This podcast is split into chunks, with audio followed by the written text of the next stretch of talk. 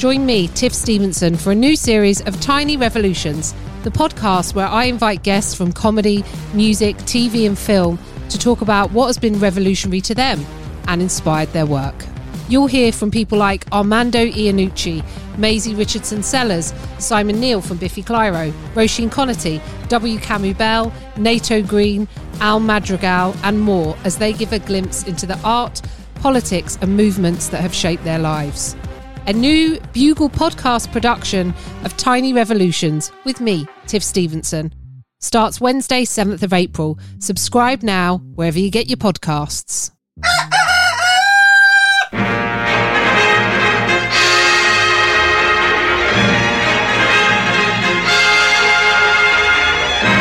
The Bugle, audio newspaper for a visual world.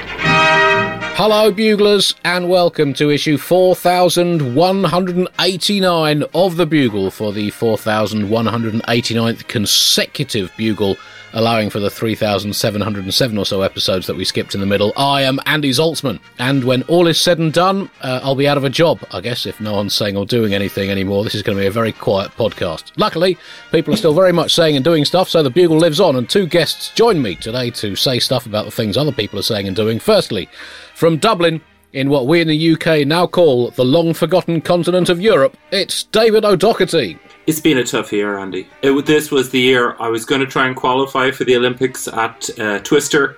Right. And of course, I couldn't train uh, because you can't spin the thing even if you're just on your own. And then Right. the Olympics were cancelled, and who knows if they're going to happen this year. So just let's just try and carry on as All best right, we can. I'm sorry, sorry to, to, to intrude in, intrude on that. And I mean, in terms of selection for the Irish Twister team, obviously there's you know the great heritage of, of the sport in uh, in Ireland. But how, how close are you to the top of the Irish Twister rankings?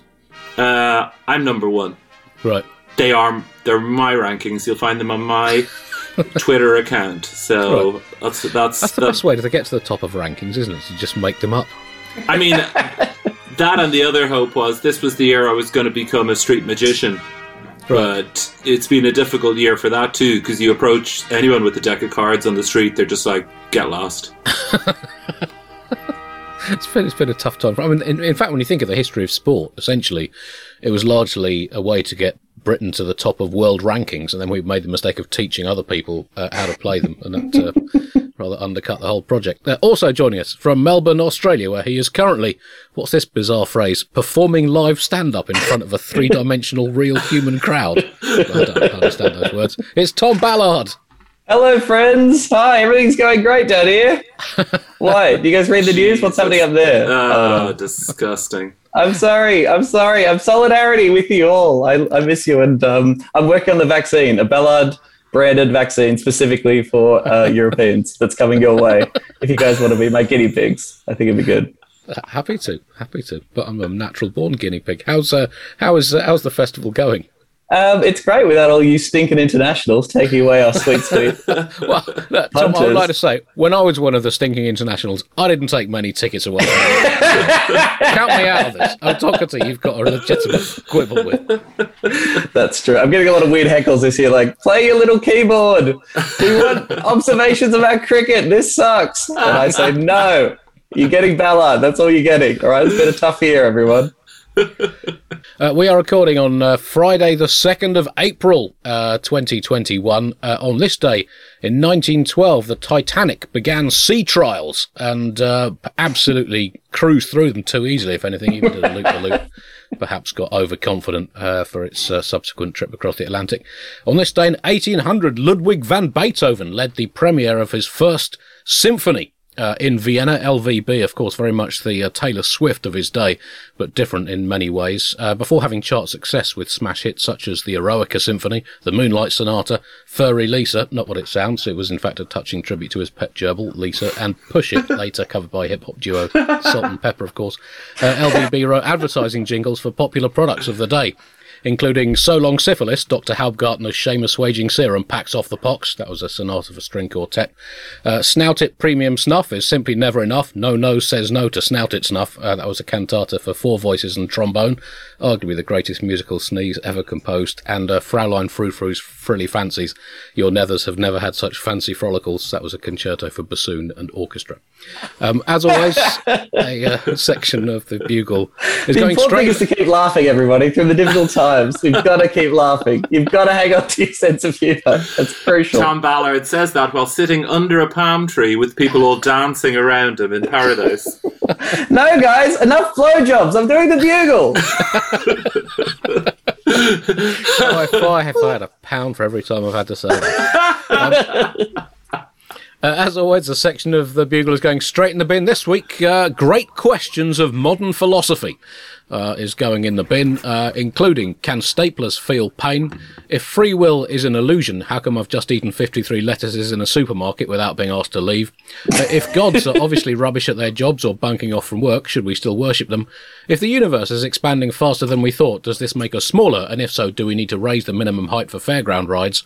If is morality relative, and if so, at what level of wealth or political power does it become so relative that it ceases to exist at all? Uh, if an artist can tell you that a piece of used kitchen towel they've glued to an empty jar of marmalade is art, can you claim that saying off and learn to paint is in fact a poem? Is torture justifiable if it helps advance the plot of a TV drama series about terrorists, which would otherwise become a 12 series courtroom procedural in which nothing much happens? And finally, the big questions of the day we address in our section in the bin. Is it possible to be partially right and partially wrong about something? And if a politician says something in front of a flag, does that become more or less true? Uh, that philosophy section uh, with all the answers in the bin this week.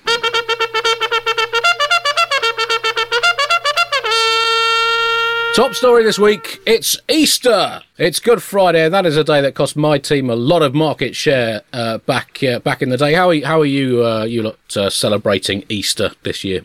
Well, it used to be the only day of the year that all the Irish pubs were shut. But uh, they changed that law in 2019. And was the Lord displeased? You'd have to say yes. Oh, now we know. Now we know why it all happened. Uh, Tom, what does uh, what does Easter mean to you on a on a deeply personal level? on a deeply personal level. Well, I mean, you know, it's it's booming this year. But apparently, people are going nuts for Easter. Uh, they're buying everything that they possibly can. Egg sales are through the roof, and some saying it's a response to the pandemic, and people want to come together and celebrate with each one another and sort of reconnect with human beings. Others are saying that you know it is a sign that more and more people want to stick it to the likes of Andy Zaltzman and his people. You know, you can kill our Messiah all you want, Andy. We will not let you place downward pressure on sales figures. All right, mate. Okay. Uh, well, well, I see that. I mean, and, and for me, Easter is that special time of year when we all commemorate the smooth running of the judicial system as it stood at the time. Um, let's not judge things by modern standards. That's what we keep being told. Uh, it's also, uh, and also, I mean, yesterday was April Fool's Day, and of course, I mean, that was the origin of April Fool's Day. Was the first Easter itself on the first of April? I think it was 33 AD. The whole uh, "I'm dead, I'm not dead, give me five, ow, still sore" uh, thing. But um, wow. I mean, wow, wow. This Never let is go. awful stuff. I mean, people say it's got too commercial, the whole thing. Yeah. Especially with Easter wreaths this year. But I mean, I see the, the the Christian context in everything. The Easter wreath reminding us of the wreath of thorns put on our Lord. You know, the Easter tree reminding us of the wood used to build the cross. And then the Easter egg, which is in the shape of a big fat zero, which is what they found when they roll back the tomb. Yeah, you go, girl, Jesus. Um, I mean, there's, there's different ways of. Inter- I mean, the Easter tree. That's uh, I've not really noticed that before. That seems to become more prominent. One of the uh, the leading British uh, supermarkets reported uh, that searches for Easter trees are up a thousand percent on uh, on on last year. I mean, what um what the f- is an Easter tree? I can't keep up now. Easter involves a bunny rabbit, chocolate eggs, chocolate bunny rabbits, hot cross buns, four day weekend, crucifixes, and now I've got a tree. Easter is becoming Game of Thrones at this rate. Every year, we're going to need a previously on Easter recap just to keep up. well, hot cross buns, of course. Uh, for those who that's that's a, oh, well, it's, a really British thing. Of, the, of course, Easter is a very British festival, um, and um, because you know the Brits were one of the, the, very few people who didn't actually crucify Jesus. Um, but hot cross buns, uh, they are fruity buns with a cross on the top. But they are now also available with other forms of brutal execution decoratively piped on the top of the bun, including uh, hot guillotine buns, hot electric chair buns, um, and uh, for fans of British Imperial history, hot strapping a local to the front of a cannon and blasting him to pieces buns as well. So you can, you can get a lot of different forms of execution on your buns. I've got uh, I got hot buns uh, all year round, if you know what I mean. I just guys, the reason I've come on today is just to make sure that we do remember the true meaning of Easter, commemorating when Jesus went to an island in the southeastern Pacific and carved some giant stone heads. Why did he do it? We're not supposed to know how, but we commemorate by eating our own head size in chocolate. And I, just to let you know, I have a personal relationship with Easter Island that goes back to the 70s when I was the head of the Easter Island Tourist Board. And they tried to promote the island not using the giant stone heads, just emphasizing some of the other stuff there is, such as the great transport links and shopping in downtown Hanga Roa. But we went back to the heads then. Uh, I think it's good to see that Easter being, you know, as commercialized as Christmas. It's it's like this is what Jesus the socialist was going for. Okay, everybody knows God sent him to Earth in the fourth quarter of the financial year to help corporate stock clearance, then had him killed and reincarnated in between the first and second quarters to boost consumer confidence. And I think, as part of everyone's COVID economic recovery, business is actually going to be pushing for a third Jesus-based holiday slash consumerist orgy just to further, you know, boost economic activity. It's going to be around October. It's going to be in celebration of Jesus Bar Mitzvah, which we really don't hear anything about at all. But to celebrate, you could you could celebrate by buying every single one of your relatives a traditional Jesus Bar Mitzvah Amazon candle set. Now just twenty five ninety nine free delivery. How about that, Andy? it's true, Tom. It's often overlooked. Well, it, it's there's there's discrepancies between the gospels. Did Jesus throw the traders out of the temple, or did Jesus say stay and emphasize trickle down economics and how ultimately it would help the guys at the bottom? Big questions.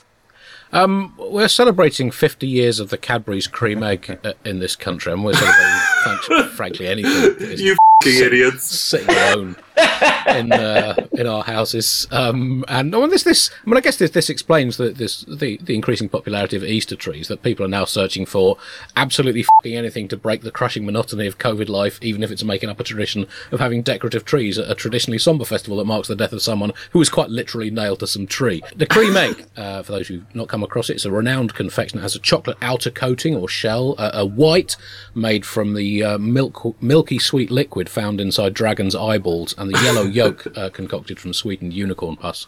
I think I haven't read the uh, ingredients list for a while, and I could have gone a number of different ways with that bit. Um, but um, uh, th- there's been an advert uh, featuring a same-sex kiss uh, on a Cadbury's cream egg advert, and it has caused all manner of holy meltdowns. Tom, uh, you are are um, contradicting the uh, laws of uh, Almighty God correspondent. just, just, bring us up to bring us up to date with that. Thank you, Andy. A pleasure to finally fill the segment. I've been waiting for my chance. Send me in, coach. Um, yes, look, this was an advert. This sort of kicked around in February. Uh, basically, two men are sharing a cream egg. They're celebrating the 50th anniversary by both kissing each other and sharing an egg between their mouths, uh, while a voiceover says, We are down with that. Uh, of course, bigoted zealots like Andy Zaltzman would rather the voiceover simply say, Down with that but uh, that's not how his edits didn't get through. But 30,000 people signed a petition to try and have the ad withdrawn, saying that it was offensive to members of the Christian community, which, you know, I thought it was pretty kind of tame and I, I, it's just two guys kissing. You know, I think if they really wanted to offend the Christian community, they could have shown five guys each other's holes with giant chocolate dildo eggs while dressed as giant bunnies, shoving covered crucifixes in each other's buns, shooting their cream all over each other's as well as furiously fucking the out of each fucking balls and fucking up their own Easter trees. You know, I mean, that was just like a suggestion. right. That maybe could have worked. so I mean, so but, but uh, uh, is the? I mean, I, I, do ask this, you know, respect respectfully as a Jew, uh, Tom. But why do your people hate Jesus so much? I mean, people who disapprove of that ad will have welcomed the news this week the, of the incredible quantities of sugar that there is in a Cadbury's cream egg. Somehow there is more sugar in a cream egg than there is cream egg and weight of cream egg. In the, it's like a black hole of sugar. But I have to say, it's not that surprising. I mean, the the what? You telling me Easter eggs? They have a lot of sugar in them? Nothing about that. I don't understand why I'm so healthy at the moment. I've been sticking rigidly to my twelve cream eggs a day diet for a month. what I'm saying is, those uh, godless homosexuals will probably die soon from too much sugar.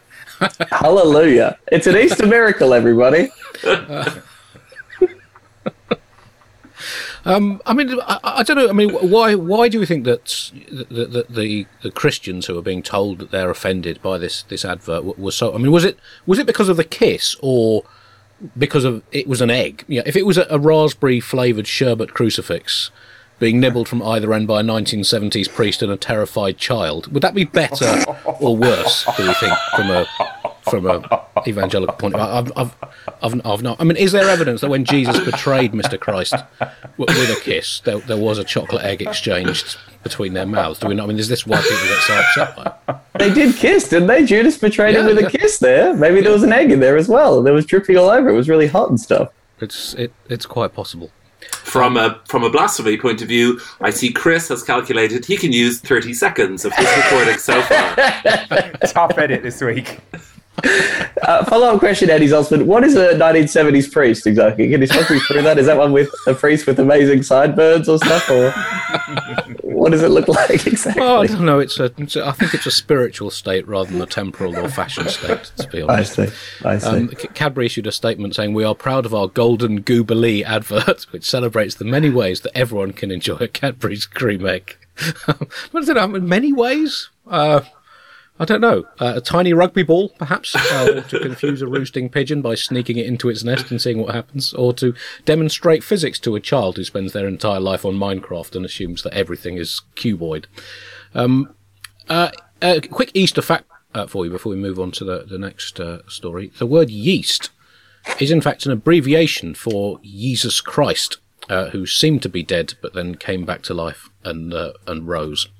There's a little fact. Um, moving on now. To, Wow. uh, I'll hang on. I just need to state one more thing, which is so some nerd forensic anthropologist recently made a a picture of what Jesus would have looked like actually because he's not the blonde-haired blue-eyed person that appears in the Renaissance paintings we know and he is a Palestinian man in the year Palestinian Jew in the year 0 and he looks exactly like me so somehow I mean, this is a common face that I have. Uh, you'll notice it in the man who invented Tetris. He's a Russian man, uh, Chris O'Dowd.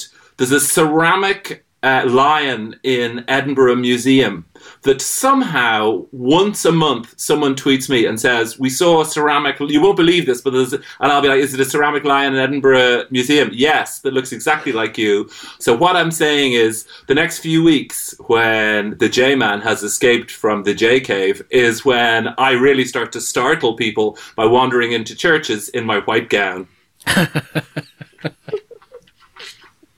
I mean, it is. It's often you know, we always say people saying, "Oh, I saw the face of Jesus and a slice of toast," um, but generally, it isn't not the, the face of Jesus. It's actually the face of the uh, 1970s Argentinian footballer Mario Kempes. So, uh, people get easily confused. well, you are hearing the voice of Jesus right here on the bugle. what do you make of the state of the world, Jesus? How do you think we're going? All good. Smoke weed. Moving on to a, a- partially related story, to- well, on the subject of blasphemy. Um, the uh, well, huge ructions in the world of shoes. The um, musical act Lil Nas the Tenth. Is, is he Lil Nas the Tenth or Lil Nas X? Um, Look, I was looking forward to doing this story just to see the Andy Zaltzman take on that particular rapper's name. Um, I'll just check the etymology online. Hang on. Uh, oh no, so just say well, it is Lil Nas X. He's named uh, after the uh, Australian cricketer Dennis Lillee. Uh, that's the Lil bit, arguably Australia's greatest fast bowler. The former England captain Nasser Hussain, that's Nas, and the X is from the 1930s South African all-rounder Xenophon Balaskas. Um, so there we go. Massive cricket fan, of course. And See, that's that surprises me that because there were two ways he was going to go with that. Either the cricket route, which in retrospect was obvious, or I thought he was going to go where X is a value determined by the following formula. Have you ever listened to any hip hop in your entire life, Uh, no, I'll, I'll be honest, not a great deal. Although my, Not a my son does, does spend about ninety percent of his waking hours singing uh, the musical Hamilton. I don't know if that counts. Oh, So, uh, anyway, Lil Nas X has um, uh, tried to sell 660 pairs. 600, Even when he says it, oh god. 666 pairs of modified Nikes with a drop of human blood in the sole. Uh, this uh, that's S O L E. Um, uh, Nike has launched legal action to try and prevent the sales. Uh, and I mean, this is I mean, it's one of the great stories in uh, in the history of modern footwear, isn't it? uh, it's it's a pretty incredible promotion. He's got a new song out as well, which in which he gives a lap dance to the devil himself. He's sort of playing with this whole. We've all done it. We've all been there. We're all, we all, we all went to uni. Um, but yeah, he just basically sold modified Nike, and Nike are annoyed because they had nothing to do with the promotion. Plus, they're quite good friends with Satan. He's actually on the Nike board, and um, he invented the whole sweatshop thing. So they owe him a lot. They're worried about the bad press, I suppose.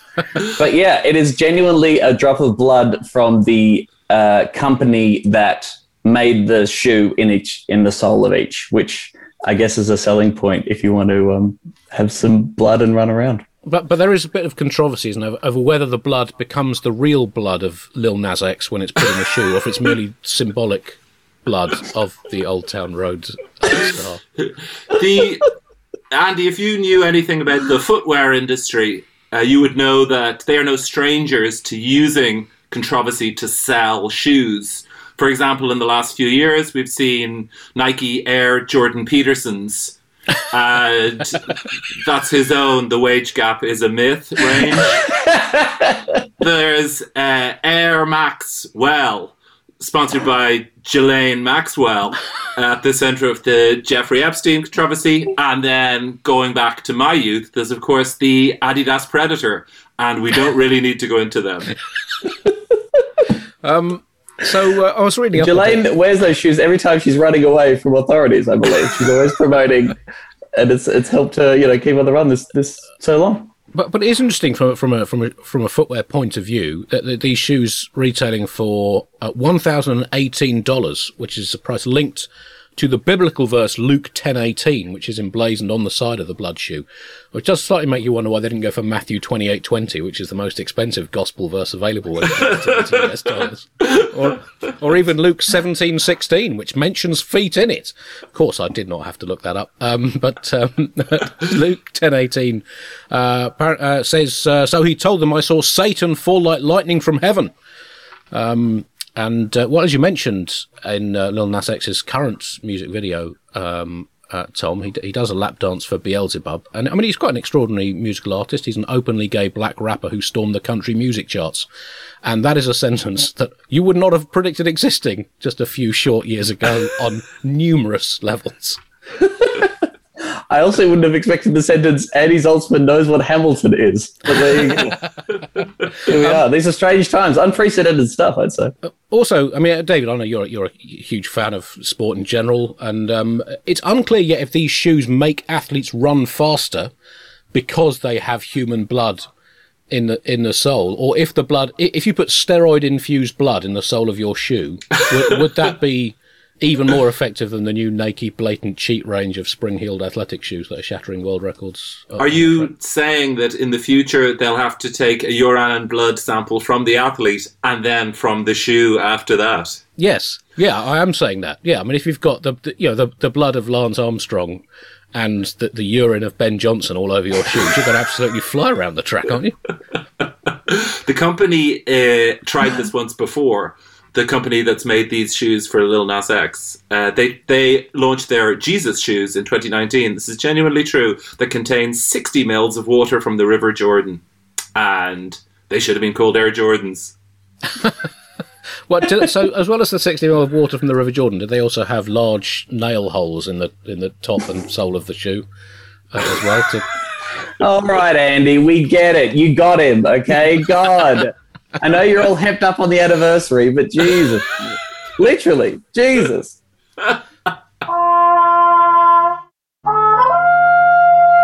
Other generally doom laden global news now, and uh, well, let's start with uh, a slight glitch in the global vaccine rollout. Um, uh, I mean, there's been various problems. British supply has been hit by uh, bizarre, bizarre decisions of some suppliers not to put Britain first, despite Britain having been, uh, uh, despite Britain being a magic nation chosen by God to lead the world into a new dawn. Um, I- I'll tell you what, that new two and a half uh, million pound government propaganda room in Downing Street is really working on me. But um, uh, Europe, of course, uh, well, David, the vaccine rollout in the EU has been stymied by things going really shitly. Um, and uh, well, now in America, uh, 15 million vaccines have been uh, been ruined uh, due due due to an error.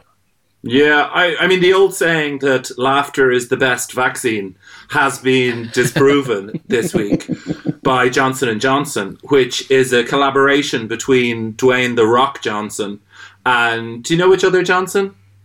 Guess a Johnson. Oh, uh, Al. Johnson was it? Was it? Uh, Oh, it's Johnson. Sammy, Sorry, Sammy the dictionary guy. No, it's actually Holly Johnson, the former lead singer Oh, of Frankie okay. Goes to Hollywood.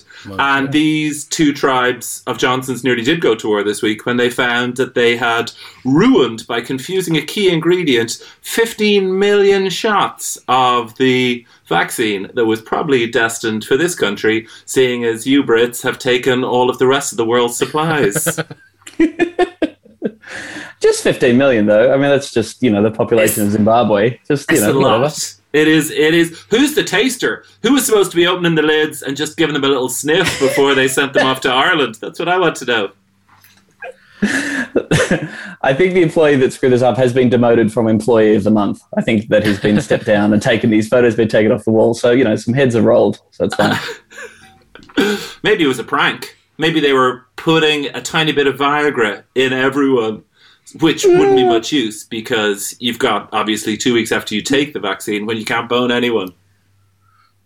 Uh, I actually had a vaccine, um, and uh, oh god, a, this is a couple of weeks sick ago. Oh. Ah. And, um, so far, it seems not to have had any significant uh, побочные эффекты, other than the fact that I feel amazing. Все время, and I love you, Vladimir Putin. я знаю, что он будет правителем.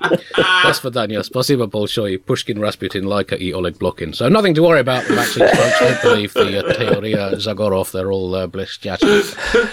Um, it is the thing about vaccines, though. You have to get it comes down to the small things, the ingredients. You know, it's a, a little mix up is enough to really ruin that vaccine. It reminds me of the time that I mixed up KFC and UFC. and went training and wrestled a load of kids to the ground while they were trying to eat their lunch.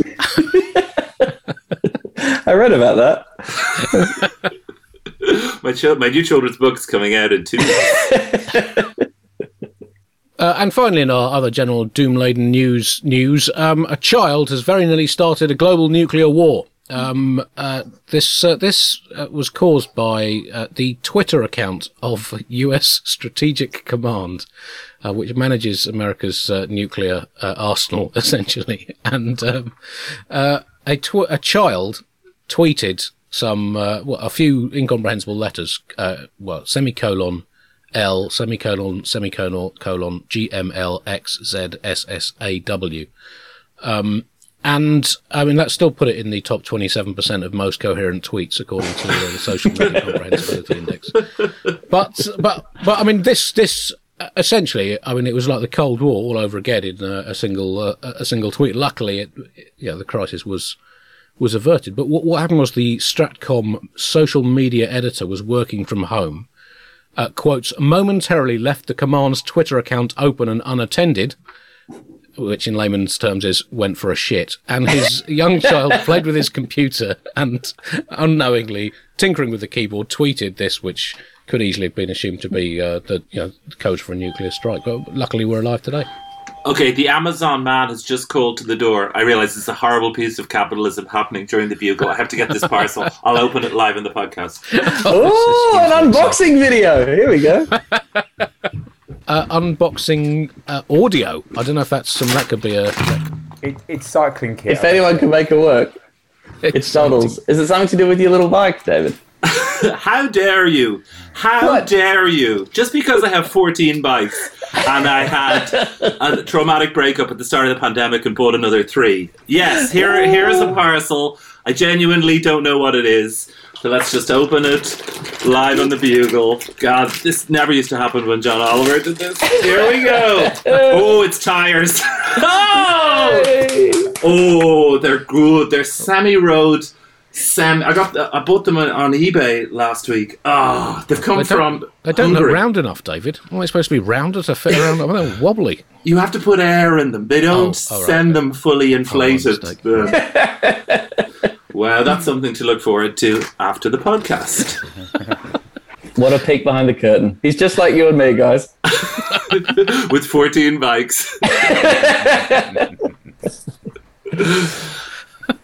I was glad it was a it was a beautiful it was a really humanizing moment with the uh, the Stratcom Twitter account I thought. And really is the child any less qualified than anybody else in the American military industrial complex to be firing off codes? Does that does that make any less sense than anything Donald Trump said as president or that Joe Biden is regularly thinking on a regular basis? I, I think that kind of message colon colon L colon G M L X S S A W that just pops into Joe Biden's brain every now and again mixed in with memories of his time as a lifeguard in the 70s, you know? Good fun. I couldn't look at it and not think uh, that maybe it was a, a Scrabble game. You know, I know there is ten letters, and that's too many. But I had a little think. You've got Smalls is there, and that's worth a pretty measly eight.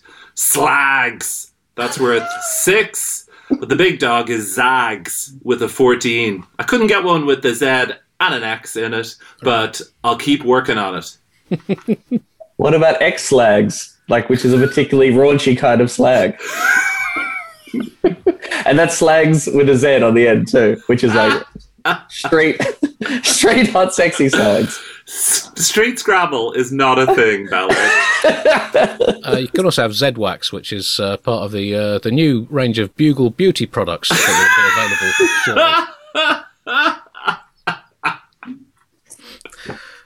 um, monetize it. Um, uh, what struck me most about this story was this: that U.S. Strategic Command has a social media editor uh, at all who, t- that exists that could then leave his computer unattended for a child to type nuclear codes on. But uh, what, what, why does U.S. Strategic Command need social and and what godforsaken emojis do they have up their sleeves for future use? Is there an emergency? An emergency. This is an emergency. Is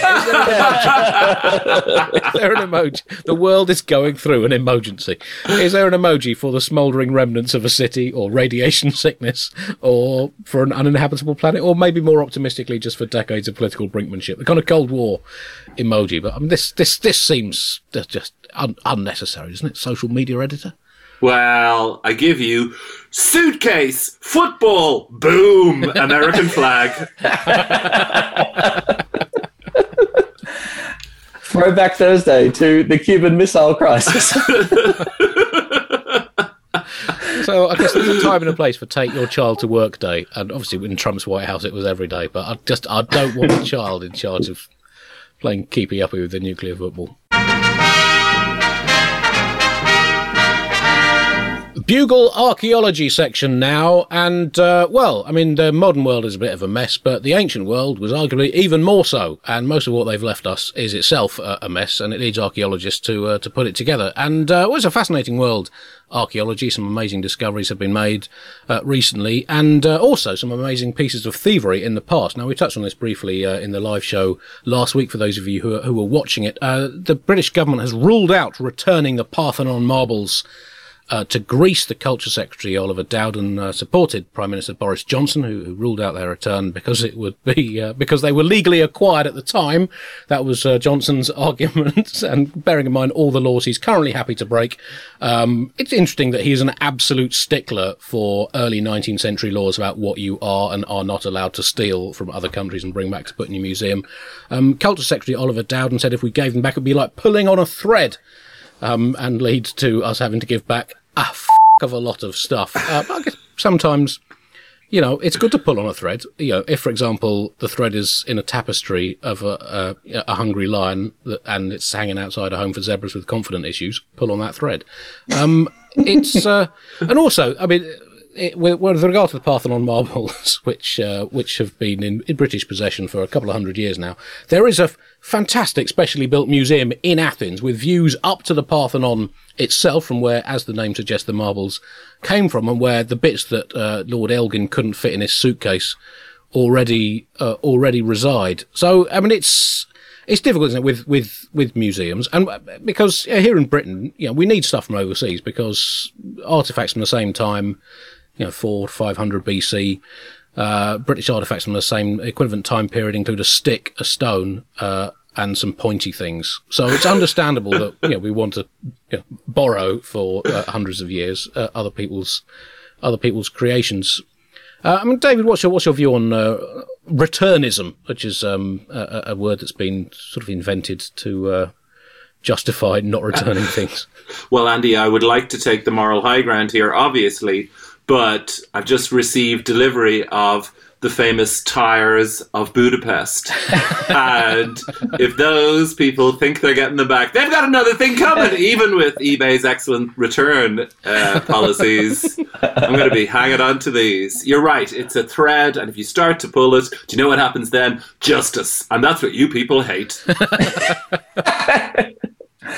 yes, I mean, what's next? Giving back Australia? We can't have that, for God's sakes. Uh, football news now, and uh, well, uh, Luigi Buffon, the legendary Italian goalkeeper, has uh, recently um, copped one of football's weirder bans for blasphemy. Um, and um, uh, also, we've had protests uh, by the Norwegian national team and various other national teams against the human rights abuses uh, related to the Qatar World Cup, which is due to happen at the end of next year. David, uh, as our uh, football blasphemy and uh, protest uh, correspondent, just bring us up to date with these stories.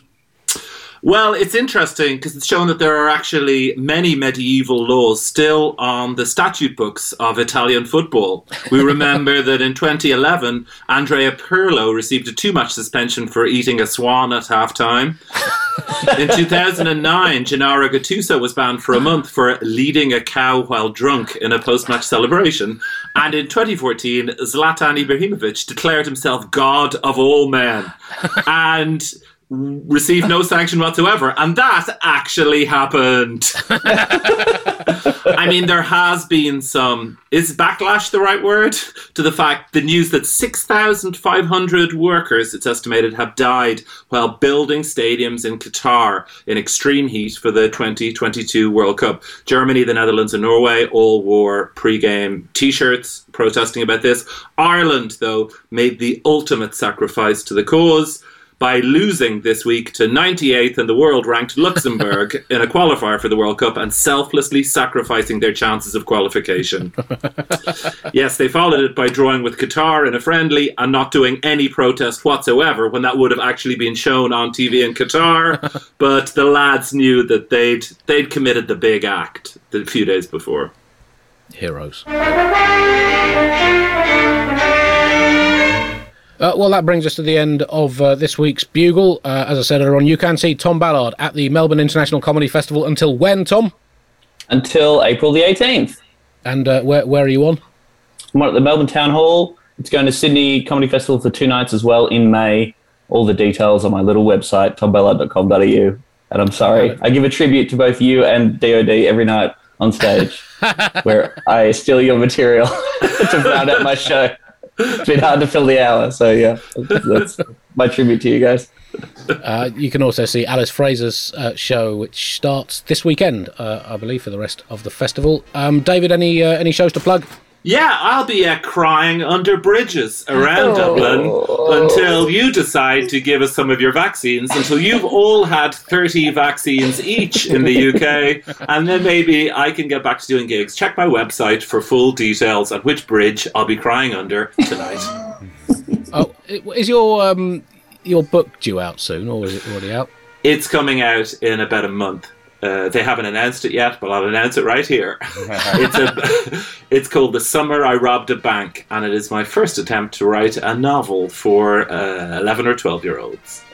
Uh, well, uh, my uh, trial audience of uh, 11 or 12 year olds absolutely loved it. Uh, so if you have an 11 or 12 year old, but no other age, uh, do buy David's forthcoming book. Uh, great. Uh, thank you for that. Thank you for listening, Buglers. Thanks to Tom and David for joining us. We will now play you out with some lies about our premium level voluntary subscribers. To uh, join them and to make a one off or recurring donation to the Bugle voluntary subscription scheme, go to buglepodcast.com and click the donate button. James Boothroyd thinks waterfalls are overrated. People go on and on about your Niagaras, your Victorias, and the like, but seriously, if it wasn't water falling over these things, but animals or crockery or bicycles, we would be very critical of them and demand they were shut down. It would be, oh my god, look at that writhing pile of badly injured armadillos, twisted BMXs, and commemorative royal wedding side plates. How absolutely awful. But we cut water too much slack because it's supposedly vital to all life. Really annoys me, concludes James. Patrick Moynihan expects one of the legacies of the current global situation to be a surprising number of homemade tunnels and subways. Patrick explains, I expect people will have been living out exciting fantasy lives just to keep things interesting, and I would expect one of the most common of these to have been imagining they were having to escape from a jail or prison camp. Did you know that sales of vaulting horses have gone up by 700% in the last year? Or at any rate, I haven't heard that they haven't gone up 700%, so they might well have done. Frankly, concludes Patrick, if I didn't live in a third floor flat, I'd definitely have dug a tunnel just for fun. Emma Locke believes doodling should be considered an art form in itself.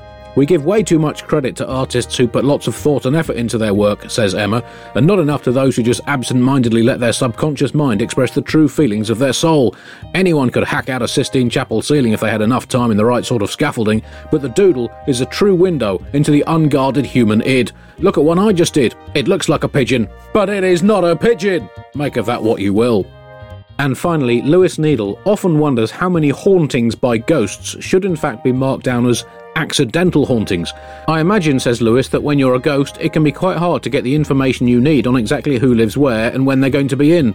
So I reckon as many as 65 to 68% of hauntings could be of the wrong people by the wrong ghosts. And don't get me started on poltergeists, they're just common or garden troublemaking hoodlums for me.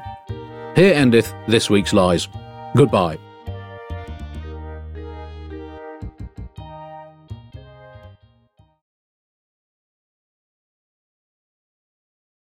Hi, it's producer Chris from The Bugle here. Did you know that I have a new series of my podcast, Richie Firth Travel Hacker, out now? It's the show where Richie Firth and I talk about how to make travel better in our very special way.